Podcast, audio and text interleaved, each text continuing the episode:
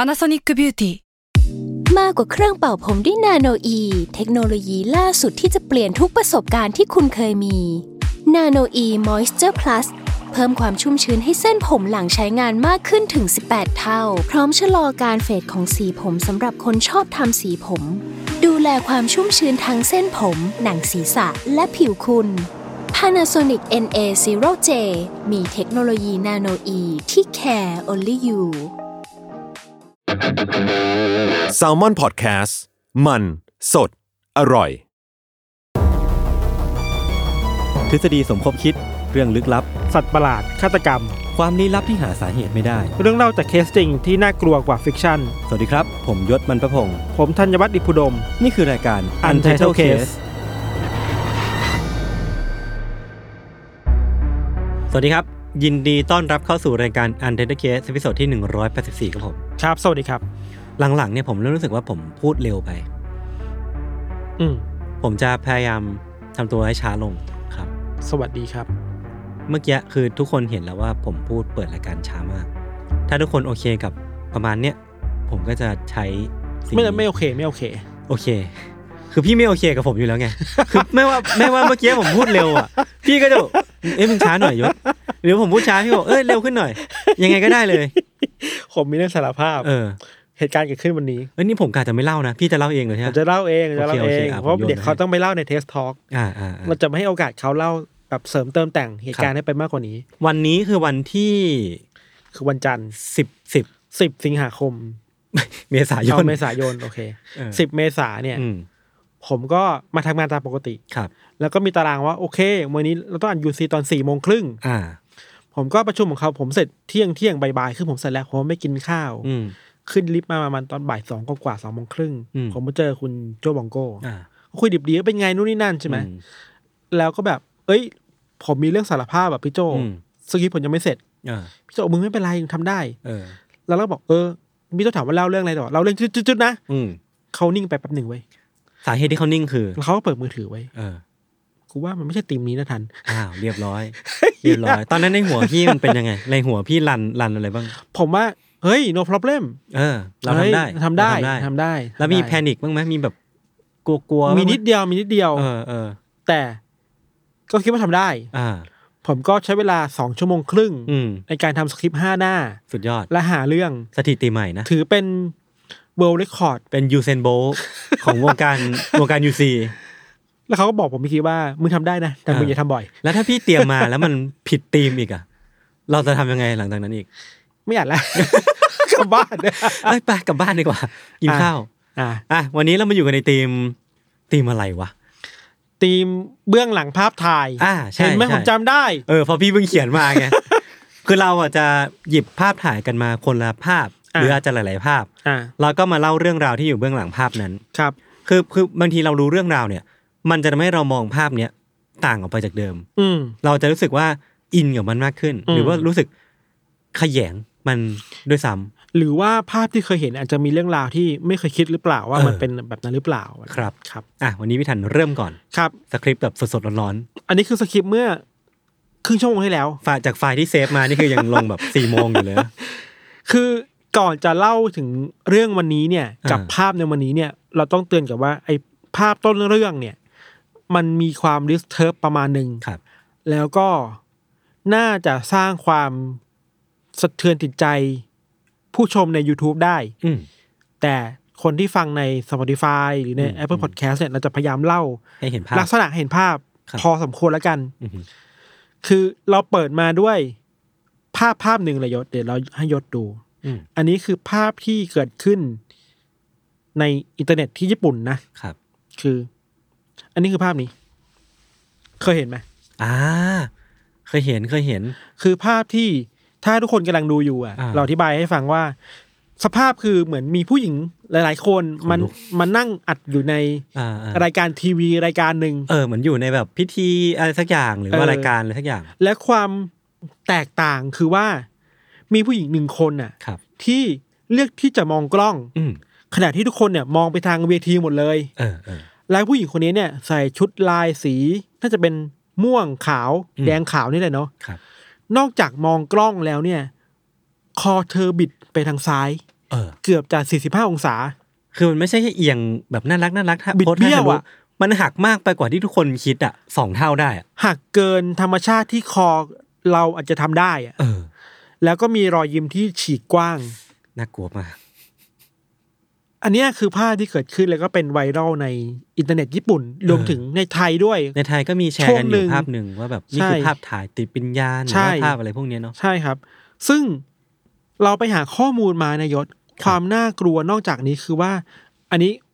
ความรู้สึกเบื้องต้นของเราก่อนนะ คือ อะไรที่ทำให้เรากลัวภาพนี้วะ อย่างแรกคือ มันคือความผิดธรรมชาตินะ เออใช่ใช่ใช่ ข้อผิดธรรมชาติ อย่างที่สองคือว่า ผู้หญิงคนนี้แตกต่างจากคนอื่นมากๆเลยอะ เออ คือคนอื่นเนี่ย ทุกคนในรูปอะหันไปทางซ้ายของของมุมทีวี ครับ ของมุมจอสักอย่างหนึ่งอะแต่ผู้หญิงคนนี้เลือกที่จะมองกล้องและยิ้มอะ มันดูจงใจเนาะ ดูตั้งใจและทุกอย่างมันดึงดูดสายตาให้เราไปมองหน้าของผู้หญิงคนนี้อะ ครับ แล้วด้วยสีผิวของเธอมันแบบ ขาวเกินไป ขาวสว่างมากๆ ใช่ใช่ เกินไป เราลืม ด้วย เล่าไปว่า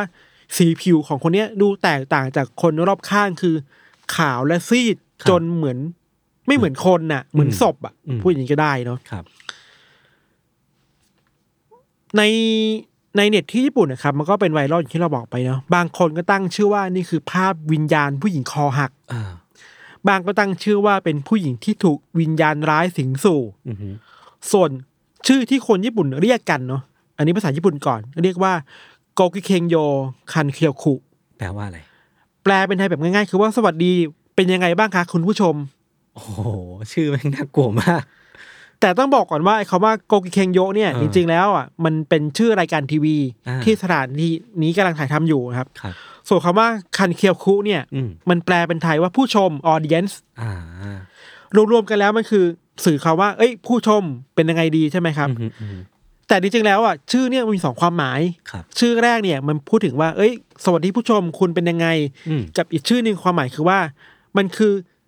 พูดถึง audience ในรายการโกกิเคงโยอ่ะ อ่า มั มันเป็นสองความหมายได้ ครับ แต่เราชอบความหมายแรกมากกว่า อืม คือมันเหมือนกับผู้หญิงคนนี้กำลังคุยกับเราว่า ใช่ เอ้ยคุณเป็นยังไงคุณผู้ชม แล้วยิ่งเรานึกภาพมันประกอบไปด้วยอ่ะ มันจะรู้สึกว่ามันน่าขนลุกมาก เหมือนเธอกำลังพูดกับเราอยู่ผ่าน เออ ชื่อภาพนี้เนาะ ครับ นอกจากเนี้ยครับ ข้อมูลที่เราไปหามาคือว่าบางคนก็ทรีตว่ารูปภาพนี้มันถูกมองในฐานะ ภาพอาถรรพ์ อืม ว่าเป็นผู้หญิงคนหนึ่งถูกผีสิง ผีแบบฆ่าตัวตายในสตูดิโออะไรก็ว่าไปอะไรเงี้ยครับ ครับ แล้วก็เป็นคำสาปนะถ้าคุณเห็นคุณต้องคุณจะมีความเป็นไปในชีวิตคุณอะไรเงี้ย อือฮึ ไม่เพียงแค่นั้นยศรูปของผู้หญิงคอหักคนเนี้ยยังไปปรากฏอยู่บนแมกกาซีนฉบับหนึ่งของญี่ปุ่นด้วย ครับ ภายใต้เซกชันที่ชื่อว่า รูปภาพผีรูปภาพลึกลับ ก็คือชัดเจน มันคือคอลัมน์หนึ่งอะ อ่า ในนิตยสารอะไรเงี้ย พร้อมกับคำอธิบายใต้ภาพว่านี่คือภาพที่ถูกถ่ายได้ ในระหว่างที่รายการทีวีกำลังถ่ายทำอยู่ อืม มีเพียงผู้หญิงคนเดียวเท่านั้นที่มองกล้องและยิ้มให้ อืม เนาะเล่ามาแบบเนี้ยดูเหมือนเป็นเป็นเรื่องแบบเหนือจินตนาการมากเกินไปหรือเปล่า ครับ แต่ชาวเน็ตญี่ปุ่นหลายๆ คนก็ออกมายืนยันนะว่าเฮ้ยฉันจำได้ว่าเคยเห็นภาพผู้หญิงคนเนี้ย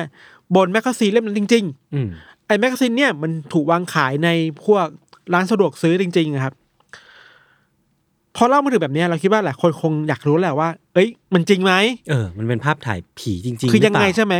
เหตุการณ์เนี่ยยศมันเกิดขึ้นจริง ครับ ๆ แล้วก็มีภาพถ่ายและวิดีโอเก็บภาพของคุณผู้หญิงคนนี้ได้จริง อืม ๆ สถานที่เกิดเหตุเนี่ยคือสตูดิโอที่ใช้ถ่ายทำรายการทีวี รายการนี้ชื่อว่า Lion No g o k i k e n y o ครับ ครับ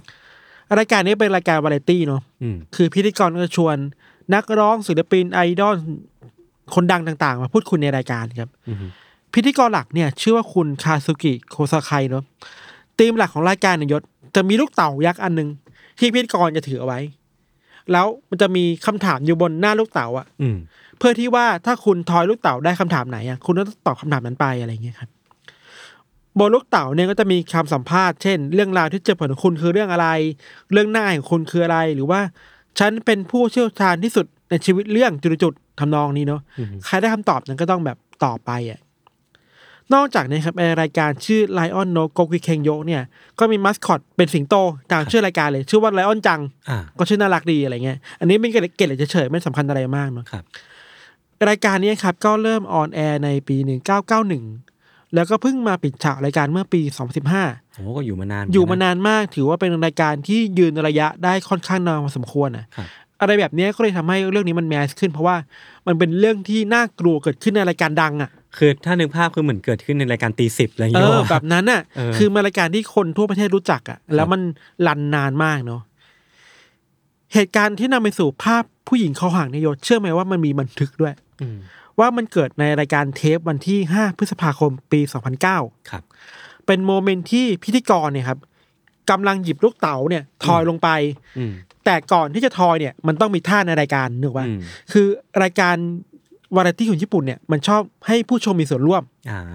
สมมติจะทอยรายการเนี่ยต้องทำหน้าหมุนหมุนหมุนมือ อ่า แล้วก็ชูสองนิ้วอะไรเงี้ยครับเหมือนไม่ได้แบบทายท่าอะไรไปอย่างนี้ไปพอพิธีกรกำลังจะโยนลูกเต๋าเนี่ย อืม ภาพกล้องมันก็เบนมาที่กลุ่มผู้ชมที่นั่งอยู่เป็นผู้หญิงครับ อืม ท่านในนั้นเองก็มีผู้หญิงคนหนึ่งที่มองกล้องจริง ๆ แล้วก่อนหน่าจะมองกล้องอ่ะ เธอบิดคอรออยู่แล้วอ่ะ ฮะ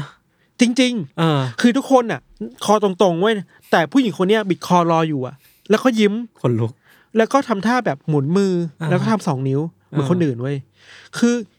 เหมือนการผิดคิวนะ แต่มันการผิดคิวที่น่ากลัว ครับ คือเธอยืมแล้วบิดคอจริงๆอะ เออเออแล้วรอรอจังหวะกล้องแพนไปด้วย ตั้งใจไว้แล้วอะครับ เออ ถ้ามองดูดีๆอะจะเห็นว่าเขาใจะว่าเดี๋ยวตอนนี้คงเล่าคงมีอินเสิร์ตเนาะคือว่า ในฟุตเทจตอนนั้นน่ะ องศาที่เธอบิดคอ มันเล็กนิดเดียวเอง อืม เหมือนปกติอะแค่เนี้ย อ่าอ่าก็เอียงตามที่มันษ คือ ย์ทั่ว ถ้า ไปจะ รูป ทำ ที่ ได้ เห็นน่ากลัวคือเกือบจัด45องศาใช่ป่ะ ครับ อันนี้ประมาณ 30 องศา 20 กว่าๆได้อะ อืม คือมันไม่ได้ผิดธรรมชาติขนาดนั้นนะครับ ครับ เหตุผลที่เธอต้องพับคอลงมายศ มันก็มีคนวิเคราะห์ว่าน่าจะเป็นการเรียนแบบท่าของพิธีกร อืม เพราะก่อนหน้าที่พิธีกรจะแบบตัดภาพมาเนี่ย พิธีกรกำลังบิดคออยู่กำลังพับคอเหมือนกัน อืม เธอคงแบบเฮ้ยได้ไอเดียแล้ว ฉันพับคอบ้าง ทำท่าล้อเลียนพิธี แบ กรดีบกว่า พิธีกรหน่อยดีกว่าอะไรเงี้ยเนาะพูดให้ชัดเจนขึ้นก็คือว่าสิ่งที่ผู้หญิงคนนี้ทำในรายการ อาจจะเป็นการคิวหลุดอะ อ่าอ่า ไม่ได้เตรียมมันไว้กับทีมงาน โปรดิวเซอร์ครีเอทีฟลืมเล่าคนนี้ หรือว่าเล่ามาแล้วเธอแบบ เอ้ยไม่เอาอ่ะฉันอยากทำไม่เหมือนคนอื่นอ่ะ เออเออเออ ก็ทำไปครับ ครับ ซึ่งหลังจากที่รายการเทปนี้มันออนแอร์ในปี 2009 เนี่ย อืม มันก็ไม่มีใครพูดถึงสิ่งนี้เลยนะ อ่า คือมันผ่านแล้วก็ผ่านไป อ่าฮะ ข้อมูลที่เราไปเจอมาคือว่าไอ้เรื่องราวของผู้หญิงคอหักในรายการทีวีเนี่ยครับภาพภาพเนี่ยมันเริ่มถูกพูดถึงเรื่อยๆในปี 2010 คือในปีต่อมา อืม ผ่านรายการนี้ไปสักพักหนึ่งแล้วเนอะเริ่มต้นจากการที่มีแมกกาซีนฉบับหนึ่งแบบที่เราเล่าไปเมื่อกี้ ไปเอาภาพเนี้ย ภาพที่บิดคอแล้วใบหน้าปกติมากยิ้มปกติเนี่ย ไปทำ Photoshop ไว้ย อ่า ไปตัดต่อ เพื่อสร้างคอนเทนต์ให้กับนิตยสารของตัวเองอะ่ะ อ่าอ่า แล้วพอมันวางขายในร้านสะดวกซื้อในร้านหนังสือที่ญี่ปุ่นเนี่ยครับ ครับ มันก็มีคนถูกทรีตว่านี่ไง พอหนังสือมันหนังสือเกี่ยวกับภาพผีอ่ะ อืม เขาคิดว่านี่คือภาพผีไปด้วยอะไรเงี้ยนะ อ่า เข้าใจว่าแมกกาซีนเล่มเนี่ยก็ได้วางแผนในปี วางแผนขายในปี 2010 ครับ ครับ แล้วหลังจากนั้นไม่กี่เดือนยศก็มีคนไปขุดข้อมูลเจอว่า เรื่องราวมันก็เริ่มบานปลายไปเรื่อยๆ แล้วสถานที่แหล่งที่ทำให้เรื่องราวนี้มันบานปลายไปได้ก็คือ เว็บไซต์ โฟจัง Two Channel คืออ Two จัง ทู นั่นแห จั ละ งทูจัง เออ นั่นแหละคือถ้ามันจะมีแหล่งที่ทำให้เกิดเรื่องราวลึกลับได้เนี่ยมันคือเว็บแบบเนี้ย ก็ต้องเป็นเว็บ เว็บบอร์ดทำนองเนี้ย เว็บปันปันๆน่ะ เอออั นเนี้ยในเว็บบอร์ดของ True Channel หรือว่า New Channel เนี่ยนะครับ ก็มีคนไปเจอค้นเจอว่ามีกระทู้เกี่ยวกับภาพผู้หญิงเข้อหักในรายการเนี่ย ถูกตั้งไว้ในเดือนมิถุนายนปี 2010 คือไม่นานหลังจากที่แมกกาซีนเล่มเนี่ยขายไปในนิตยสารขายไปในร้านสะดวกซื้อเนาะ ครับ ห่างกันไม่นานมากครับ กระทู้ต้นเรื่องเนี่ย ไม่ค่อยมีอะไรเท่าไหร่เลยเว้ยยศ อืม มีแค่คนไปถ่ายรูปเหมือนจะถ่ายจากมือถืออะถ่ายภาพนิตยสารมาแล้ววงลงในเว็บบอร์ดว่า เฮ้ย ช่วยกันแสดงความเห็นหน่อยว่า นี่คือรูปอะไร คุณคิดว่าผู้หญิงคนนี้คือใคร อ่า เธอเป็นอะไรถึงเป็นแบบนี้เนาะแต่ทฤษฎีในกระทู้นั้นก็ตามมาเป็นสิบสิบเลยเว้ย บางก็บอกว่าฉันรู้นะว่าเรื่องเนี้ยเกิดขึ้นจาก ไอ้สตูดิโอของเนี้ยมันปกปิดข่าวเรื่องมีผู้หญิงเสียชีวิตเขา อ่ บ้างก็บอกว่า แขวนคอตัวเองก็มีอ่ะ คือมันก็มันก็ไปกันใหญ่อ่ะ พอพอเว็บบอร์ดมันเป็นเว็บบอร์ดที่คุณไม่จำเป็นต้องแสดงตัวตนที่แท้จริงอ่ะ อืม คุณสามารถอธิบายอะไรก็ได้ อ้างก็ได้ว่าฉันเป็นคนวงในเป็นผู้เชี่ยวชาญ ที่จะบอกว่า นี่คือวิญญาณของผู้หญิงที่แขวนคอตายในสตูอย่างนี้อะไรเงี้ยครับ หลังจากนั้นนายกมันไม่ใช่มีแค่กระทู้เดียวไว้ย ครับ มันเริ่มมีกระทู้ใหม่ๆ เพิ่มขึ้น แล้วที่น่ากลัวคือว่า มันมีการดัดแปลงภาพจากหนึ่งอย่างเป็นสองอย่างเป็นสามอย่างเป็นสี่อย่าง อ่าฮะ จากเริ่มแรกแค่ เปลี่ยนสีผิวให้ดู ขาวขึ้น ขาวขึ้นน่ะ อ่า เริ่มเปลี่ยนเป็นทำให้เธอตาโตขึ้น อ่า ถมดำในตาให้ดูเป็นตาผีอะมากขึ้น อืม บ้างก็เปลี่ยนรอยยิ้มให้ใหญ่ขึ้น ฉีกกว้างขึ้นน่ะ อืม และที่โหดร้ายที่สุดก็คือว่า บิดคอเธอให้มันแบบ หักมาก หัก ขึ้น ลงมามากขึ้น อ่า เหมือนคนที่ตายแล้วจริง ๆ ให้มากขึ้นอะไรอย่างเงี้ย ครับ มีความพยายามที่จะไปตามหาตัวผู้หญิงคนนี้นะ อืม ว่าเธอคือใคร อืมอืม เธอเป็นยังไง เพราะจริงๆคือเธอก็เป็นเหยื่อของการถูกกระทำ ใช่ใช่ เหมือนกันนะ แล้วก็มีคนไปเจอจริง ๆ ว่ายศว่า จริง ๆ แล้วผู้หญิงคนนี้ก็เป็นคนที่มาออกรายการนี้ อ่ มานั่งเป็นคนชมผู้ชมในรายการนี้ อยู่หลายเทปมาก ครับ ๆ แล้วทุกเทปเนี่ยเธอก็แบบปกติอ่ะยิ้มแย้ม อืม ตบมือ ตามทำตามบรีฟของโปรดิวเซอร์ไว้พุ่มกับไว้อ่ะ ครับ ก็ไม่มีอะไรเว้ยอาจจะเป็นเพียงแค่ว่าไอ้เทมนั้นน่ะ เธอแค่ผิดคิวอะไม่ทันมองว่ากล้องมันมาแล้วนะ อืม เธอเลยยิ้มไปแบบพับคอไปอะไรแบบเนี้ยครับ เข้าใจว่าก็มีคนไปตามเจอนะ ว่าเธอคือใครชื่ออะไรอะไรอย่างเงี้ยครับ สุดท้ายเธอคนนี้ก็ไม่กล้าที่จะแบบเปิดเผยตัวตน ครับ เธอก็เล่าประมาณว่า เนี่ยหลังจากมันมีไอ้ไวรัลที่ออกไปอะมีคนมาถามหาเธอเยอะมาก อืม มีคนมีญาติถามไม่ถามว่าเธอตายแล้วเหรอ เออ คือเข้าใจว่าว่าไอการเล่นสนุกสนุกๆใน ในอินเทอร์เน็ต เน็ตอ่ะ เออ มันส่งผลต่อคนต้นทางเยอะมากอ่ะ เออ แล้วสุดท้ายแล้วเธอก็เลือกที่จะขอปกปิดตัวตน อืม ขอที่จะไม่ให้สัมภาษณ์อีกแล้ว ปล่อยให้มันเรื่องมันเงียบไปดีกว่า เธอคือแบบไม่อยากยุ่งแล้วไม่อยากพูดถึงเรื่องนี้อีกแล้วอะไรเงี้ยครับ ครับ แต่มันก็เป็นบาดแผลในใจที่ทำให้ผู้หญิงคนเนี้ยก็ถูกมองว่าก็เป็นผีเขาหักไปใน อืม อินเทอร์เน็ตญี่ปุ่นเนาะ อืม จริงๆก็มีคนที่มาคุยต่อในเรื่องนี้อีกหลายคนนะครับ ครับ มีมีนักวิชาการญี่ปุ่นคนหนึ่งเป็นนักเขาเรียกว่าเป็นนักสังคมวิทยา อืม เขาบอกว่าปัจจัยอะไรได้บ้างที่ทำให้เรื่องนี้มันกลายเป็นไวรัลในอินเทอร์เน็ตญี่ปุ่นน่ะ อืม อย่างแรกเขาบอกว่า มันเป็นช่วงเวลาที่อินเทอร์เน็ตมันกำลังบูมพอดีไว้ย อ่า อยู่ในช่วงแบบว่า เขาเจอเว็บบอร์ดในญี่ปุ่นน่ะ ครับ มันกำลังเติบโตมากๆอ่ะ อืม แล้วทุกคนคิดว่าเราสามารถทำอะไรก็ได้ อืม ไม่มีความจำเป็นต้องรับผิดชอบต่อต้นทางเนาะ อืม อีกอย่างหนึ่งคือว่าคนญี่ปุ่นน่ะพยายามหาเหตุผลให้กับ เรื่องลึกลับที่พวกเขาอธิบายไม่ได้อะ อ่า คือแบบแรกคุณคิดว่ามันผิดปกติจริงๆนะ คือสมมุติว่ากลับไปเหตุการณ์แรกอะ่ะ คือผู้หญิงคนเนี้ยมองกล้องแล้วบิดคอใช่ปะ่ะ อืม มันผิดปกติจริงๆอะ่ะแบบที่เราคุยไปตอนต้นน่ะ อ่า เพราะฉะนั้นคนเราพยายามจะหาอะไรก็ได้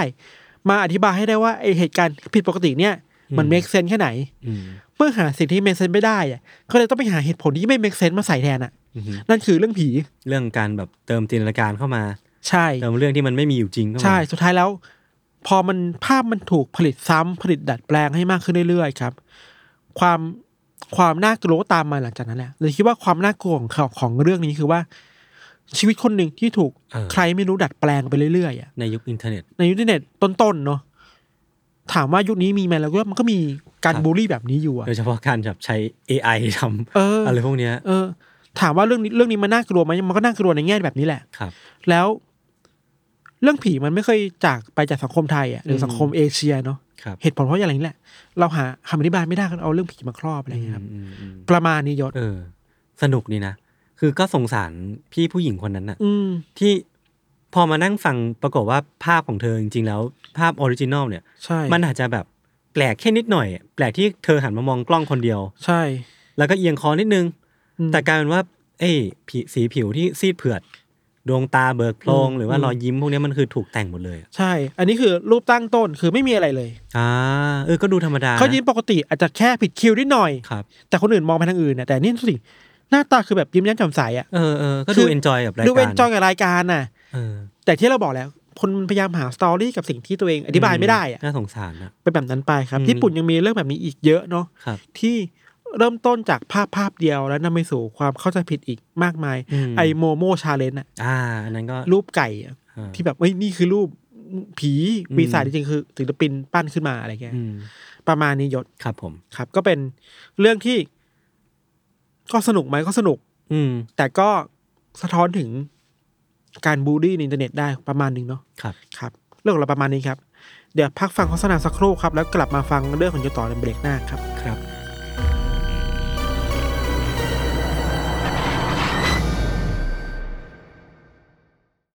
「 โอเค ก็กลับมาอยู่ในเพลงที่ 2 ของรายการ u n d e r Case พิโซดที่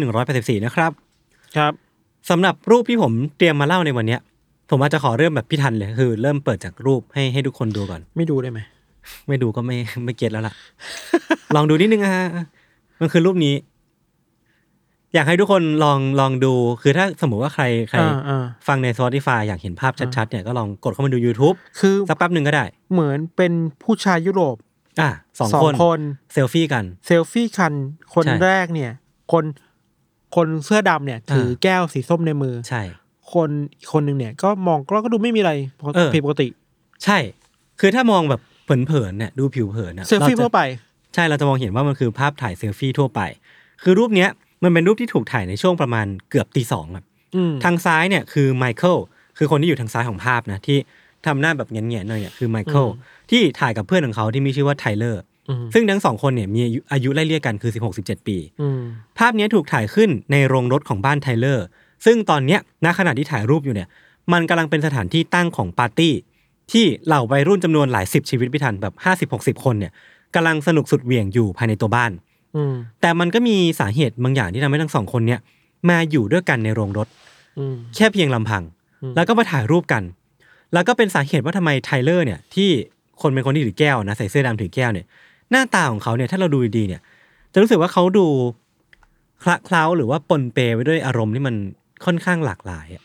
ม คือเขาเรา อื เราดูไม่ออกว่าเขามีความสุข อืม เครียด อืม กังวล อืม หรือว่า อืม รู้สึกอะไรอยู่ อืมอืม คือมันมีสาเหตุทั้งหมดเลยว่าทำไมภาพนี้มันถึงออกมาแบบนี้เดี๋ยวผมจะค่อยๆเล่าไปแล้วกันเนาะ ครับ ก่อนอื่นเลยครับผมขอเล่าถึงย่านที่บ้านของไทเลอร์เนี่ยตั้งอยู่ก่อน คือบ้านของเขาเนี่ยที่อาศัยอยู่กับพ่อแม่เนะครับตั้งอยู่ในเมืองที่ชื่อว่าพอร์ตเซนต์ลูซี่ ครับ รัฐฟลอริดานะครับมันเป็นเมืองที่มีประชากรอาศัยอยู่มากกว่า 1 5 0 0 0 0 คน ในปี 2011 ที่เรื่องนี้เกิดขึ้นเนาะแต่จริงๆแล้วมันก็เป็นย่านที่ไม่ได้วุ่นวายพี่คือมันเป็นย่านที่เหมาะกับการอาศัยอยู่มากๆ เพราะว่ามันเป็นย่านที่สงบเงียบอะไรพวกเนี้ยซึ่งพ่อและแม่ของไทเลอร์เนี่ยที่มีชื่อว่าเบลกแล้วก็แมรี่โจแฮดลีย์นะครับเขาได้ย้ายมาอยู่ที่นี่ในช่วงก่อนปี 1990 แล้วก็อาศัยอยู่ที่เนี่ย มีอาชีพการงานที่มั่นคง มีลูกๆ มีครอบครัวที่อบอุ่น ก็คือมีมีไทเลอร์แล้วก็พี่ชายของไทเลอร์อีกคนหนึ่ง ก็เป็นครอบครัวที่อบอุ่นในสายตาของเพื่อนบ้าน หรือว่าคนที่รู้จักเขาเนาะ อืม แต่ไทเลอร์เนี่ยซึ่งเป็นตัวละครหลักของเรื่องเนี้ยครับ อืม ก็มีเรื่องที่เขาไม่พอใจอยู่บ้างในในสภาพความเป็นอยู่ของเขา ครับ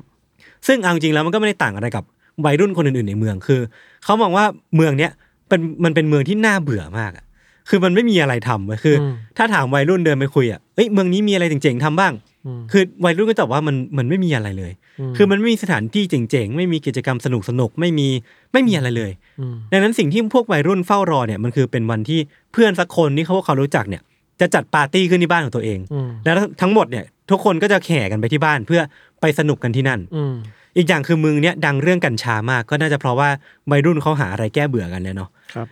ดังนั้นตอนที่ไทเลอร์เนี่ยประกาศว่าจะจัดปาร์ตี้ขึ้นที่บ้านเนี่ยทำให้ทุกคนที่เป็นเพื่อนเพื่อนของเขาเนี่ยตื่นเต้นมากเว้ยว่าไทเลอร์จะจัดปาร์ตี้ทุกคนกูต้องไปที่นี่ให้ได้แน่ อืม ๆไทเลอร์เนี่ยเที่ยวปรับประกาศให้กับคนในโรงเรียนมากมายตลอดทั้งอาทิตย์ว่าเขาจะจัดปาร์ตี้ขึ้นที่บ้าน แต่ในความตื่นเต้นไม่ทันเพื่อนๆเนี่ยก็ไม่ค่อยจะเชื่อไทเลอร์สักเท่าไหร่ เพราะว่าตัวไทเลอร์เองอ่ะไม่เคยจัดปาร์ตี้มาก่อนเลยเว้ย อ้าว ในช่วงเวลาที่ผ่านมา อ่าอ่า คือเขาเป็นคนที่เรียกได้ว่าไม่มีประวัติเลยในการจัดปาร์ตี้ขึ้นมา ครับ แถมช่วงหลังๆเนี่ยพฤติกรรมเขาก็แย่ คือมีการไปก่อเหตุวางเพลิง มีการไปก่อเหตุอันตรายนู่นนี่ อืม โดนจับข้อหาลักขโมย จนต้องเข้าคุกสถานพินิษไปเนาะทำให้พ่อแม่เนี่ย เริ่มเข้มงวดกับเขามากขึ้น แล้วก็เป็นสิ่งที่เพื่อนๆของไทเลอร์รับรู้ว่าตอนเนี้ยเขาแทบจะถูกกักบริเวณหรือว่าถูกจับตามองโดยพ่อแม่อยู่ อืม ทำให้ตอนที่ไทเลอร์เนี่ยบอกว่าจะจัดปาร์ตี้ที่บ้านเนี่ยเพื่อนๆก็เลยไม่ค่อยเชื่อว่าเขาจะจัดได้จริงๆ แล้วก็แบบฟังหูไว้หู แล้วก็ไม่ได้ใส่ใจมาก จนเวลาเนี่ยมันดำเนินมาถึงวันเสาร์ที่ 16 กรกฎาคมปี 2011 ครับ ครับ ไทเลอร์เนี่ยก็ได้แชทเฟซคุยกับเพื่อนคนหนึ่งเรื่องปาร์ตี้ที่เขาจะจัดขึ้นในวันเนี้ย อืม คือก็ทักไปก่อนทักไปว่าซับเหรอแบบฮัลโหลเพื่อนว่าไงเพื่อน า เออเพื่อนก็บอกว่าเอ้ยชิลกูชิลอยู่ว่ะแล้วมึงจะจัดมึงจะจัดปาร์ตี้ไหมคืนนี้ สิ่งที่ไทเลอร์ตอบคือว่า เออ จะจัดยังไงก็จะจัด เพื่อนคนนี้ก็ถามว่าเอาแล้วพ่อแม่ไม่อยู่เหรอ อืม เออไทเลอร์ก็ตอบมาว่าไม่อยู่ อืม แล้วก็มาแก้ข่าวอีกทีนึงว่าเอออยู่ แต่เดี๋ยวจะออกไปเร็วๆนี้แหละ อืม เออ ซึ่งก็เป็นบทสนทนาที่ที่ที่มันถูกบันทึกเอาไว้ว่าเป็นสิ่งที่ไทเลอร์เนี่ยคุยกับเพื่อน แล้วก็เป็นเหมือนเป็นจุดยืนยันละกันว่ามันจะมีปาร์ตี้เกิดขึ้นในวันเสาร์นี้จริง ๆ ครับ ก่อนที่ในช่วงบ่ายวันนั้นเนี่ยเขาก็จะโพสต์ Facebook อย่างเป็นทางการว่า ปาร์ตี้คืนนี้ที่บ้านฉัน อืม ก็คือโพสต์อย่างหนักแน่นมากๆว่าคืนเนี้ยแม่งมีแน่ อืม ๆ แล้วก็ย้ำอีกรอบหนึ่งตอนประมาณสองทุ่ม แปลว่าสิ่งเนี้ยมันน่าจะเกิดขึ้นจริงๆแหละแล้วเพื่อนก็เริ่มไว้วางใจ แล้วก็วางแผนกันมาที่บ้านของไทเลอร์ในคืนนั้นกัน คือแม้ว่าที่โรงเรียนเนี่ยไทเลอร์อาจจะไม่ใช่คนที่ป๊อปปูล่ามากเป็นเหมือนแบบเป็นคนเงียบๆเป็นคนแปลกๆซะมากกว่า แต่พอมีข่าวว่าที่บ้านเขาจะจัดปาร์ตี้ไปทัน มันก็มีการบอกปากต่อปากไปเรื่อยๆจนมีคนที่มาที่บ้านของเขาเรื่อยๆ ไม่เว้นแม้กระทั่งพวกเด็กเจ๋งๆ ที่ทะลึกถังหนังไฮสคูลแล้วจะนึกว่ามันมีเด็กที่แบบเป็นเอาแคสกับเด็กเด็กที่ป๊อปปูล่าเป็นพวกนักกีฬาอะไรพวกนี้เนาะ ก็พากันยกกวนมาที่บ้านของไทเลอร์ นึกภาพปาร์ตี้ที่มันเกิดขึ้นในบ้านของไทเลอร์พี่ทัน มันเหมือนสิ่งที่เราเห็นกันในหนังไฮสคูลทั่วไปเลย อืม คือมันมีทั้งแอลกอฮอล์ มีเพื่อนคนหนึ่งที่เดินขายยา มีแบบกัญชา มีเบียร์ปอง มี อืม กิจกรรมที่สุดพลุ่งพล่านมากมาย ทั้งหมดเนี้ยมันก็ดำเนินไปในขณะที่เจ้าของบ้านอย่างไทเลอร์ที่ควรจะแฮปปี้ที่สุด แล้วก็เอนจอยกับงานที่ที่สุดอ่ะ คือเขาอ่ะกลับมีสีหน้าที่วิตกกังวลไม่ทัน อืม คือเขาเดินวนไปวนมาแบบ เดินแบบไม่รู้เป้าหมายไม่มีที่ไป ดวงตาเบิกโพลงแล้วก็ที่สำคัญคือเดินถูมือไปมา เหมือน มีอะไรวนเวียนอยู่ในหัว ใช่ จะทำอะไรไม่ทำ เหมือนกำลัง ไรู้กัน กังวลอะไรบางอย่างอยู่เว้ย อ่าๆๆ คือไม่รู้ว่าเพราะเพื่อนๆของเขาเนี่ย สุดเหวี่ยงเกินจนเขากังวล แล้วก็กลัวว่าบ้านจะพังหรือเปล่า หรือว่า เพราะเขากลัวว่าจะเสียงดังเกินจนเพื่อนบ้านแจ้งตำรวจหรือเปล่า อ่า คือไม่มีใครรู้ในบ้านเนี่ยไม่มีใครรู้เลยว่าไทเลอร์เนี่ยกำลังกลัวหรือว่ากังวลเรื่องอะไรกันแน่ ครับ หรือว่าอาจจะเป็นเรื่องของพ่อแม่ก็ได้ มันมีเพื่อนบางคนที่คิดว่าเออไทเลอร์แม่งอาจจะกังวลเรื่องพ่อแม่อยู่ว่าแบบ อืม พ่อแม่จะกลับมาตอนกลางคืนไหม เขาก็เลยถามไทเลอร์ว่าเออแล้วพ่อแม่คุณไปไหน พ่อแม่มึงไปไหนวะ อืม ไทเลอร์เนี่ยตอบเพื่อนคนหนึ่งว่า อ๋อ พวกเขาไปจอร์เจีย ไปเที่ยว เออ ไปเที่ยวที่จอร์เจีย มีเพื่อนอีกคนหนึ่งมาถาม ไทเลอร์ตอบเพื่อนอีกคนหนึ่งว่า อ๋อ พวกเขาอยู่ออร์แลนโดอ่ะ เอ้า มีคนหนึ่งมาถาม ไทเลอร์ตอบไปว่า พวกเขาไม่ได้อยู่ที่นี่ นี่ที่นี่บ้านกู นี่ที่บ้านฉันเอง ตอบไม่เหมือนกันสักคน ตอบไม่เหมือนกันสักคนเลย อ่า มันก็เริ่มมีพิรุษแล้วถึงว่า เออ แต่ว่าแม้ว่าคำตอบมันจะเป็นไงเนี่ย คือผมว่ามันอาจจะไม่ใช่เรื่องสำคัญในคืนนั้น เพราะว่ามันแทบจะไม่มีใคร ไม่มีเพื่อนคนไหนที่สนใจฟังคำตอบของไทเลอร์ด้วยซ้ำอะ ครับ เพราะว่าคืนนั้นมันคือสิ่งที่มันคือคืนที่พวกเขาจะไปใช้ชีวิตสุดเหวี่ยงกัน แล้วก็ไปสัมมเลเทเมาที่ที่บ้านของไทเลอร์ อืม พูดกันตรงๆ คือมันมีน้อยคนมากๆพี่ทันที่จะสังเกตถึงความแปลกของพฤติกรรมของไทเลอร์ที่มันค่อนข้างที่จะแปลกไปตามวิสัยของเขา แล้วก็พวกวัยรุ่นส่วนใหญ่ก็แค่เอนจอยไปกับปาร์ตี้และเวลาเนี่ยมันก็ดำเนินไปถึงช่วงเวลาประมาณเที่ยงคืนครึ่งไม่ทัน อืม เบียร์ที่อยู่ในบ้านของเขาเนี่ยมันก็เริ่มหมด ไทเลอร์ก็เลยไปขอให้เพื่อนคนเพื่อนของเขาคนหนึ่งที่ชื่อว่ามาร์กเนี่ยแล้วก็แฟนแฟนสาวของมาร์กที่ชื่อว่าแอชลีย์เนี่ยช่วยกันขับรถไปซื้อที่ปั๊มแถวบ้าน อืม โดยที่เขาเนี่ยจะนั่งไปด้วย ซึ่งพอไปถึงที่เสร็จปุ๊บมาร์กที่ตอนนั้นเนี่ยอายุเกินคนเดียวก็ลงไปที่ร้านสะดวกซื้อแล้วก็ซื้อลงไปซื้อเบียร์มันจะมีช่วงเวลาช่วงเวลานั้นนะครับที่ไทเลอร์เนี่ยอยู่กันสองต่อสองกับแอชลีย์ อืม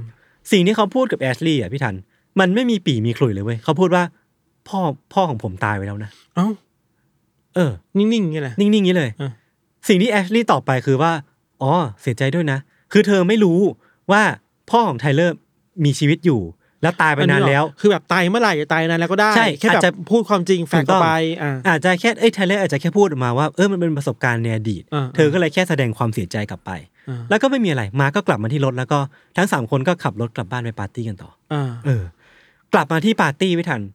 คือตอนเนี้ยสภาพในบ้านแม่งเละแบบเละจัดจัดๆอะเด็กวัยรุ่นที่กำลังเมาเมาเนี่ยก็วายป่วงคือคือเรานึกถึงความวายป่วงที่มันเกิดขึ้นในบ้านได้ออกอยู่แล้วนะ อืม แล้วมันก็เริ่มมีคนป่วนไม่ทันเอาตู้ไปรษณีย์ของเพื่อนบ้านเนี่ยมาสวมหัวแล้วก็วิ่งชนข้าวของเละเทะ อืม คือไทเลอร์เนี่ยก็เริ่มโกรธพอตัวเพราะเขาคิดว่า การที่เขามีเพื่อนเนี่ยไปขโมยของจากเพื่อนบ้านมาเนี่ยแม่งอาจจะนำมาซึ่งตำรวจ อืม ซึ่งมันก็ทำให้เขาโกรธมากๆ เพราะว่าเขาไม่อยากให้จะไม่อยากที่จะให้ตำรวจมาที่บ้าน อืม ในระหว่างที่เกิดเหตุชุลมุนนั้นอยู่อยู่นั่นเองพี่ทัน ตัดภาพไปที่วัยรุ่นในปาร์ตี้คนหนึ่ง ที่มาที่บ้านเนี้ยเพื่อปาร์ตี้ แต่ตอนนั้นเขาปลีกวิเวกออกมา เขากำลังยืนอยู่ที่หน้าห้องนอนใหญ่ของบ้านที่ปิดประตู ล็อกเอาไว้อยู่ เด็กหนุ่มคนเนี้ยคิดแค่ว่าข้างในเนี้ยข้างในห้องนอนเนี้ยแม่งจะต้องมีแบบเพื่อนสักคนหนึ่งของเขาที่กำลังไฮกัญชาอยู่แล้วว่าเมายาหรืออยู่ในนั้น เขาอยากที่จะไปจอยด้วย ก็เลยพยายามจะเปิดประตู แต่ปรากฏว่ามันล็อกอยู่ไม่ทัน คือเขาก็เปิดไม่ได้แล้วก็สังเกตได้ว่าที่บริเวณข้างใต้ประตูอะมันมีรอยรอยสีดำอะมันเป็นรอยเหมือนแบบสีน้ำมันที่ถูกเช็ด แบบลากรอยครูดไปสักอย่างเนี่ย อืม ซึ่งเขาก็มองว่าเออมันเหมือนสีน้ำมันที่ถูกเช็ดแบบไม่เรียบร้อยอะ อืม แต่เขาก็ไม่ได้สนใจอะไร เขารู้สึกว่าเออสิ่งเนี้ยมันแปลกๆ แต่เขาก็ ไม่ได้คิดมากแล้วก็แค่อยากกลับไปปาร์ตี้ต่อ แล้วมันก็จบไปแค่นั้น อืม เวลาเนี่ยดำเนินมาถึงช่วงที่มาร์กกำลังจะกลับบ้านแล้วมาร์คคือเพื่อนที่ขับรถไปที่ร้านสะดวกซื้อด้วยกันเนาะ ครับ ไทเลอร์ที่เห็นว่ามาร์กกำลังจะกลับบ้านเนี่ยก็เลยเดินเข้ามาหา ม เพื่อที่จะขอพูดคุยอะไรบางอย่างกับมาร์คข้างนอกตัวบ้าน ม ไทเลอร์เนี่ยพูดออกมาตอนนี้ทั้งสองคนเนี่ยอยู่ตามลำพังว่า เอ้ยเพื่อน กูทำบางอย่างลงไปว่ะกูอาจจะต้องเข้าคุก อาจจะเป็นตลอดชีวิตเลยด้วย ตอนเนี้ยกูสติแตกมากเลยว่ะ ก็เริ่มสื่อได้แล้วว่าทำอะไรไป เออ มาร์กก็ด้วยความสงสัยว่าเอ้ยเพื่อนเป็นไรวะ อ่า ก็เลยถามไปว่ามึงพูดถึงอะไรกันแน่ มึงพูด อ่าม มาเลยได้ไหม อ่า ไทเลอร์ตอบไปครับว่า มึงต้องไม่เชื่อสิ่งที่กูจะพูดแน่ อ่า ๆคือกูแม่งฆ่าคนไปแล้วว่ะ อ่า เออคือเขาตอบแค่นี้เว้ยแต่รีแอคชั่นของมาร์คมันไม่ได้นำไปสู่คำตอบ เพราะว่ามาร์คแค่บอกว่าเออมึงจะฆ่าใครก็เรื่องของมึง ไม่ใช่เรื่องที่กูต้องรู้เลย เพื่อนก็ไม่สนใจ เออเพื่อนก็ไม่สนใจแล้วก็ก็กลับบ้านไป ครับ กลายเป็นว่าตอนเนี้ยมันมีเบาะแสเบาะแสหลายๆอย่างที่ถ้าเราเล่ากันตามไทม์ไลน์เนี่ย มันเริ่มเห็นพิรุธบางอย่าง ที่ อืม ที่ไม่รู้ว่าไทเลอร์น่าจะเก็บงำอะไรบางอย่างเอาไว้ อืม หลังจากนั้นเนี่ยไทเลอร์ก็เดินกลับเข้าไปในตัวบ้านครับ อืม แล้วก็ไปเจอเพื่อนอีกคนหนึ่งชื่อที่ชื่อว่าริคาร์โดทั้งสองคนเนี่ยพูดคุยกันริคาร์โดเนี่ยก็ขอบคุณไทเลอร์ที่จัดปาร์ตี้ที่มันดีขนาดนี้ขึ้นมา เพราะเขาเอนจอยกับมันมาก อืม ไทเลอร์ก็ตอบเพียงว่า เออ ไม่เป็นไรเว้ย กูแค่อยากจะทำต้องการที่จะทำอะไรสนุกๆ ก่อนที่กูจะจากไปเท่านั้นเอง อืม พอริคาร์โดถามว่า เอ้ย จะไปไหนเพื่อนไทเลอร์จะไปไหน เขาก็บอกว่า เออ เราจะฆ่าตัวตาย เพราะว่าเราทำสิ่งที่เลวร้ายมากลงไป อืม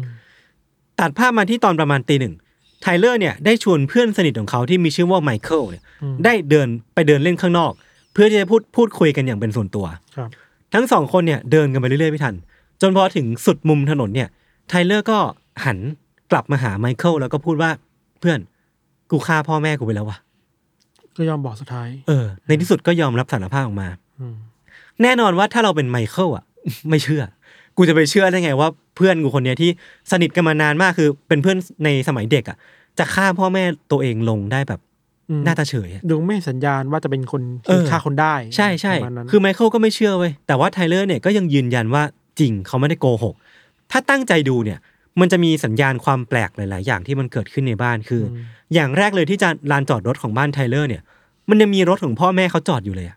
แล้วถ้าพ่อแม่เขาไม่อยู่บ้านทำไมไม่เอารถไปด้วยอะ อืม สิ่งเนี้ยมันเป็นสิ่งที่ทำให้มันมีความพิรุษเกิดขึ้น อืม แต่แม้กระทั่งว่าไทเลอร์เนี่ยบอกกับไมเคิลว่าเออกูพูดจริงนะ มันมีหลักฐานทั้งนี้นะไมเคิลก็ยังไม่ยอมเชื่อไทเลอร์ก็เลยขอให้ไมเคิลเนี่ยเดินตามเขาเข้าไปในโรงรถเว้ย อืม เพื่อดูว่าความจริงมันเป็นยังไง อืม แล้วก็เปิดไฟเดินเข้าไปในโรงรถเปิดไฟเสร็จปุ๊บมันก็มีรอยเท้าอะพี่ทันเป็นรอยเท้าที่สแตมป์ลงไปบนแบบหมึกสีแดงอะ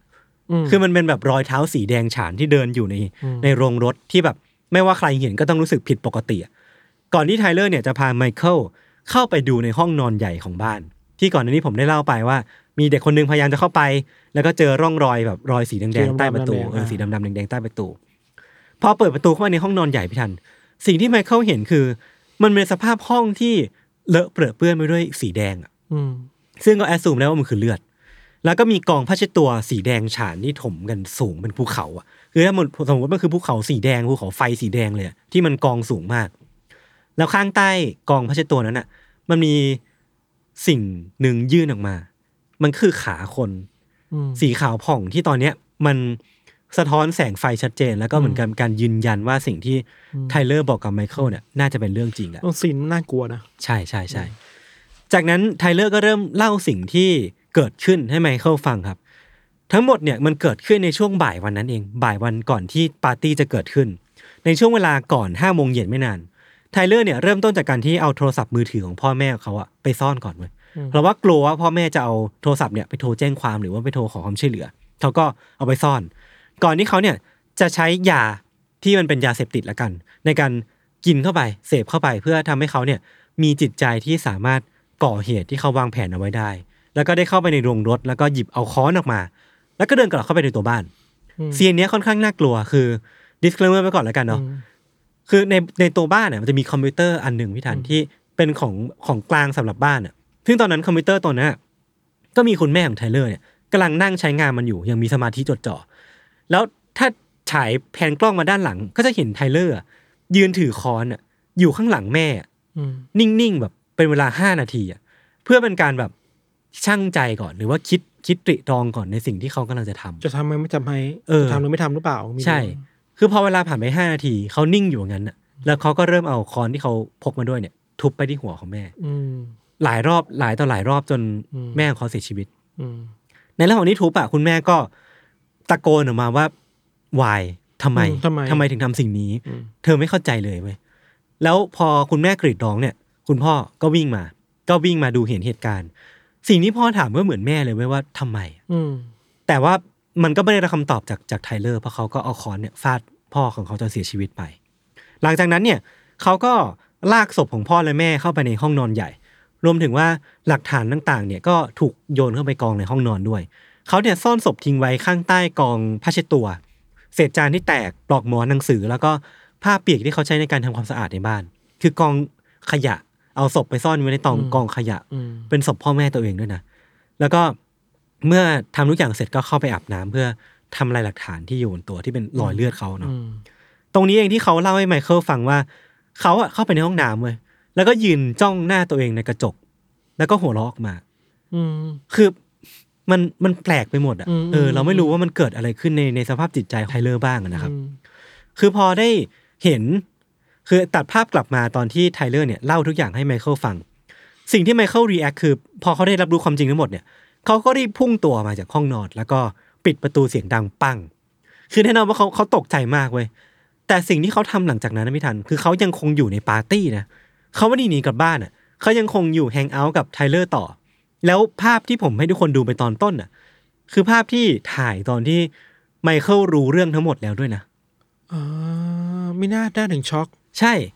แล้ว เออเออเออ เนี่ยคือไทเลอร์ที่ถ่ายรูปกับไมเคิล อืม ไทเลอร์คือคนที่ถือแก้ว เออ มันก็เลยเป็นที่มาว่าทำไมสีหน้าของไทเลอร์เนี่ย มันเต็มไปด้วยความสับสนไว้ยเพราะว่าช่วงบ่ายของวันเนี้ยเขาเพิ่งฆ่าพ่อแม่ตัวเองมา แล้วตอนเนี้ยเขากำลังอยู่ในปาร์ตี้ที่สุดเบี่ยงอะ เออ ในขณะที่เพื่อนของเขาที่ชื่อว่าไมเคิลเนี่ย ตั้งใจว่าจะถ่ายรูปเนี้ยเพื่อเป็นรูปถ่ายครั้งสุดท้าย เซลฟี่ครั้งสุดท้ายที่เขาจะถ่ายกับเพื่อนของเขา เออ เพราะว่าเขารู้ว่าหลังจากเนี้ยไทเลอร์แม่งก็ต้องโดนดำเนินคดี โดนจับ ล้วก็ แน่ๆ หรือไม่ก็ต้องโดนจับแน่ๆเออ อืม คือพอเรารู้เรื่องเนี้ย ผมว่ามันมองภาพนี้เปลี่ยนไปเหมือนกันนะ เออ นี่คือสีหน้าของคนที่เพิ่งฆ่าพ่อแม่ตัวเองอ่ะ ใช่ใช่ใช่ใช่ใช่หลังจากนั้นนะครับ ปาร์ตี้มันก็ค่อยๆซาลงไม่ทัน พวกวัยรุ่นเนี่ยที่เคยสนุกอยู่ในบ้านเนี้ยก็เริ่มแยกย้ายกันไป อืม ไปจอยที่ปาร์ตี้บ้านหลังอื่นบ้างอะไรพวกเนี้ยเนาะ อืม ก่อนที่ช่วงใกล้เช้าเนี่ยก็จะมีเจ้าหน้าที่ตำรวจมาที่บ้าน ตามคำแจ้งความของไมเคิลที่โทรไปบอกเรื่องราวทั้งหมดที่เขาได้ยินมาจากไทเลอร์ให้ให้ตำรวจฟัง ครับ แล้วก็ไทเลอร์ก็ถูกจับหลักฐานทั้งหมดเนี่ยมันอยู่ในห้องนอนทั้งหมดนั้นอยู่แล้วอะทั้งแบบอาวุธที่ใช้ในการก่อเหตุ ศพของพ่อและแม่ ทั้งคราบเลือดรอยนิ้วมืออะไรใดๆคือ แทบจะไม่มีหลักฐานที่ที่ไทเลอร์จะใช้ในการหนี หรือว่าใช้ในการอ้างว่าเขาไม่ได้เป็นคนก่อเหตุได้ ก็คือหลักฐานมันชัดเจน เออ มันต้องยอมจำนน มีคำสารภาพของตัวเองด้วย ใช่ ว่าเป็นคน ใช่ ฆ่า ครับผม สุดท้ายไทเลอร์ก็ถูกจับแล้วก็ถูกตัดสินในภายหลังให้ต้องจำคุกตลอดชีวิตฐานฆาตกรรมพ่อแม่แท้ๆของตัวเอง แล้วแรงจูงใจคืออะไรอ่ะ คือความจริงที่มันปรากฏ คือคือมันมีบทวิเคราะห์หลังจากนี้เว้ย อืม แต่ว่าถ้าหาข้อสรุปอะเราไม่รู้แน่ๆว่ามันเกิดอะไรขึ้น อ่า หรือว่า อ่าอ่า เราไม่รู้ด้วยซ้ำว่าไทเลอร์ก่อเหตุทั้งหมดเนี้ยด้วยความรู้สึกแบบไหน คือฟังที่ที่ยศเล่าอ่ะ มันมีความรู้สึก ไม่ไม่เป็นหนึ่งเดียวในใจตัวเอง เออ อะ เออ มันมีความ มัน รู้สึกแบบ สั สั บบ ส ส น นอะไรเต็มไปหมดเลยเนาะ ใช่ใช่ใช่ใช่ใช่คือความจริงที่มันปรากฏภายหลังอีกอย่างหนึ่งพี่ทันคือ อันเนี้ยเล่าไว้เพื่อให้เห็นสภาพความปั่นป่วนภายในจิตใจของไทเลอร์แล้วกันเนาะคือถ้าตำรวจเนี่ยไม่มาจับไทเลอร์ในคืนเนี้ยเขาก็อาจจะฆ่าตัวตายไปแล้ว เพราะว่าในห้องนอนเขาอะมันมียาจำนวนมากที่เขาอาจจะเตรียมมาไว้เพื่อฆ่าตัวตายหลังจากนี้ หรือว่ารวมถึงสิ่งที่เขาพูดกับเพื่อนก่อนหน้านี้ด้วยว่าเขาจะฆ่าตัวตาย อืม มันก็จะเป็นไปได้ว่าเขาตั้งใจที่จะฆ่าพ่อแม่ตัวเอง จัดปาร์ตี้ครั้งสุดท้ายขึ้นมาในชีวิต แล้วก็จากโลกนี้ไป โดยการที่รู้สึกว่าได้ฟูลฟิลตามที่ตัวเองต้องการแล้ว อันนี้เป็นเป็นเพียงการคาดเดาเนาะเออเราก็ไม่รู้ด้วยซ้ำว่ามันเกิดอะไรขึ้น คือไม่มีใครแน่ใจเท่าไหร่พี่ถันว่าไทเลอร์เนี่ยก่อเหตุทั้งหมดเนี้ยไปด้วยสาเหตุอะไร เพราะว่าจากสายตาของคนนอกก็คือช็อกมาก เพราะว่าไทเลอร์เนี่ยดูสนิทกับที่บ้านมาก เขาไปไหนมาไหนกับแม่ พ่อแม่ตลอดเวลา หรือว่าไปเที่ยวกับเพื่อนอยู่ก็จะบอกว่า เอ้ย กูต้องกลับไปหาแม่นะ หรือว่าวันเกิดแม่อะก็ไปกินข้าวด้วยกันกับพี่ชาย ม คือมันก็เลยมีความช็อกมากๆว่าทำไมไทเลอร์เนี่ยที่ดูรักครอบครัวมากๆถึงเป็นคนที่ก่อเหตุที่มันน่าสะพรึงกลัวแบบเนี้ย ใช่ เออ น่ากลัวนะคืออ ม เรามันน่ากลัวตรงที่เราไม่สามารถหาเหตุผลอธิบายได้ว่า อืมอืม ทำไมทำไมอ่ะ ใช่ใช่ใช่ใช่ โกรธแค้นอะไรหรือเปล่าก็ไม่รู้อ่ะ เออ แล้วถ้าฟังจากเพื่อนๆอ่ะพี่ทัน อันนี้เป็นอีกเบาะแสหนึ่งแล้วกันเนาะที่ผมรวบรวมมา คือมันเป็นปากคำของเพื่อนๆที่รู้จักกับไทเลอร์ คือเขามองว่าคนที่ผิดเนี่ยคือตัวพ่อแม่ของไทเลอร์เว้ย ทำไมอะ ที่กดดันลูกชายจนทำให้ทุกอย่างมันเกิดขึ้น ไทเลอร์เนี่ยชอบไปเที่ยวเล่าให้เพื่อนฟัง แล้วก็รวมถึงไมเคิลฟังด้วยนะว่า พ่อแท้ๆของเขาเนี่ยเคยต่อยเขาที่หน้าเว้ย อืม คือคือคือเราไม่รู้ว่ามันเกิดขึ้นจริงหรือเปล่า แต่ว่าเป็นสิ่งที่ไทเลอร์เล่าให้ฟัง ม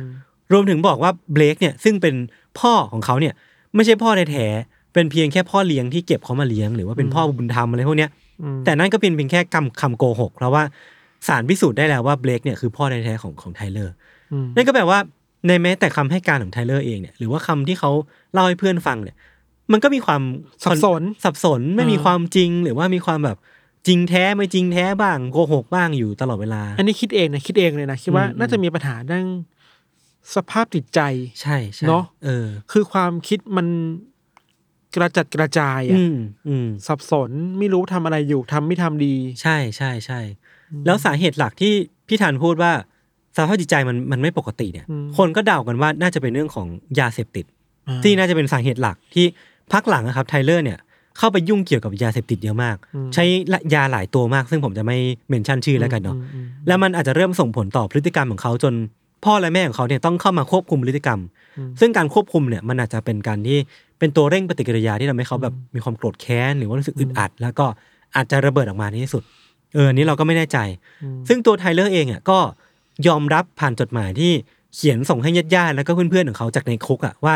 เออ กูไม่น่าไปเล่นยาเลยว่ะเออ ถ้าถ้าย้อนกลับไปได้เนี่ย ก็จะไม่เริ่มเล่นยาตัวนั้น หรือว่ารู้สึกว่าพอฤทธิ์ของยาที่เขาใช้ในวันที่เกิดเหตุนี่แหละคือตัวการที่ทำให้เกิดเรื่องทั้งหมด อืมซึ่งเวลาเราย้อนกลับไปพูดถึงเรื่องสาเหตุ อืม แรงจูงใจอ่ะเราเข้าใจมันได้นะว่าโอเคมันคือความรุนแรงในครอบครัว มันคือยาเสพติดนะแต่ว่าเราสามารถมีได้หลายอารมณ์ต่อเรื่องหนึ่งอ่ะ เออเอ นึก อ ออกปะคือคือเรามีอารมณ์ต่อความโกรธแค้นที่ฆาตกรโดนมา เออ แต่ในขณะเดียวกันเราโกรธแค้นที่คนนี้โดน ก็ไม่ได้แปลว่าเราอ่ะ จะรู้สึกเห็นด้วยที่เขาไปฆ่าคนน่ะ หรือเห็นใจเขา เอออ อะไรเงี้ยเนาะ คือเวลาเราฟังเรื่องคดีฆาตกรรมเหล่าเนี้ยปัญหาหนึ่งคือเราชอบไปหาแค่อารมณ์เดียวในเรื่องนี้อะ อ่าอ่าอ่าจริง เอ้ย จริงจริง ฉันมีแค่ซิงเกิลอิโมชันเท่านั้นต่อเรื่องนี้ จริง ๆ แล้ว ในคดีนี่คือเหตุผลเวลาเราเล่าเรื่องที่มันยาวๆเนอะเพราะเราเล่าเรื่องยาวมันทำให้เห็น อารมณ์ที่มันหลากหลายอ่ะ อืม เราไม่จำเป็นต้องเห็นด้วยอย่างเดียวอ่ะ เออเออเออ เห็นด้วยเรื่องนี้ไม่เห็นด้วยเรื่องนี้ เห็นใจเรื่องนี้ไม่เห็นใจเรื่องนี้ ครับ มันหลากหลายได้เนาะ อืมอืม แล้ว อืมอืม แล้วสังคมอเมริกามันมีอะไรแบบนี้เยอะมากเลยยศ เออ ไอความชีวิตวัยรุ่นที่แตกสลายอ่ะ อืมอืม เวลาเราพูดถึงธีมภาพอ่ะ อืม อันหนึ่งที่เราคิดว่าเพิ่งแบบขึ้นมาในหัวคือ มันมีเหตุการณ์กราดยิงที่โคลัมไบน์ ครับ ไฮสคูล อ่า เนาะในปี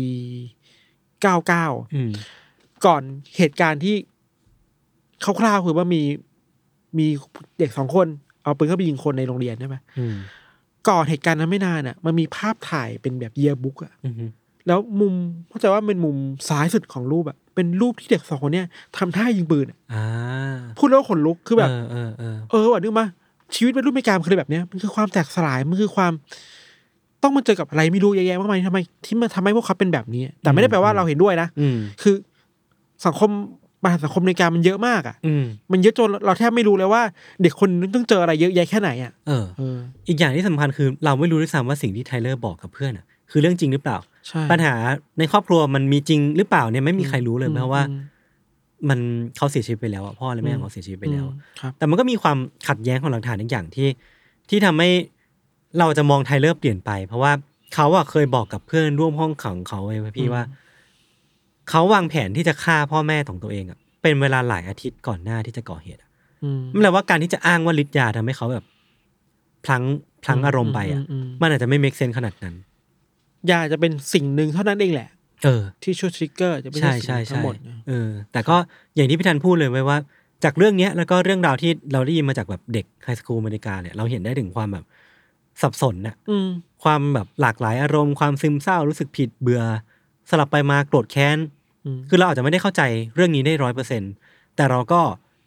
ฟังเอาไว้ อืม คือผมคิดว่ามันก็เป็นเป็นเคสเคสหนึ่งที่ทำให้เห็น อืม ถึงความแบบความระเบิดของอารมณ์ได้เหมือนกัน หรือว่า อืม ผลกระทบที่เลวร้ายของยาเสพติดได้เหมือนกัน อีกอย่างหนึ่งที่คิดได้ต่อจากนั้นคือว่า อืม จากรูปพิยศเอามาอะเฮ้ยแล้วเพื่อนๆในปาร์ตี้มันจะรู้สึกไงวะ ใช่ อันเนี้ยแม่ง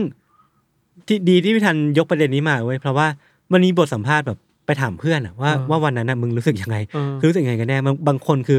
ไม่ไหวเลยนะเว้ยคือเรานึกภาพว่าเราอะไปปาร์ตี้อยู่ใน กำลัง บ้า ส น นุกอยู่อ่ะ แต่ข้างข้างบน มีศพของ มีศพ พ่อ ของ แม่ พ่อแม่ เออ คือบางคนก็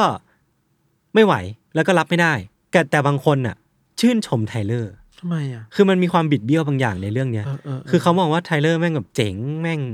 แม่งเอาเรื่องอะไรเงี้ย เข้า คื ใจ อ เข้าใจ เออเราเราก็มองว่าแบบเออมันมันก็ไม่ใช่การสิ่งที่ควรจะชื่นชมกันหรือเปล่าอะไรอย่างเงี้ยเนาะ อืมอืมอืม แต่มันก็แบบเป็นเป็นทำให้คือเล่าที่ผมไปอ่านมานะ ว่าหลังจากที่ก่อเหตุอะ Facebook ของไทเลอร์มีคนแอดไปเยอะมากอะไรเงี้ย อืม เออเพราะว่ามองว่าไทเลอร์แม่งเป็นเป็นตัวเจ๋งอะไร น่า เงี้ย กลัวเนาะ เออก็น่ากลัว อารมณ์แบบความป๊อปปูล่าในเซรีคิลเลอร์อะไรอย่าคงเงี้ รั ย บ ครับ อืมโอเค ประมาณนี้ครับ ครับ ก็เรื่องที่พวกผมสองคนเตรียมมาในวันนี้ก็จบลงเพียงเท่านี้ อืม ติดตามกันต่อไปในอาทิศหน้าว่าเราจะเอาเรื่องอะไรมาเล่าอีกนะครับ ครับ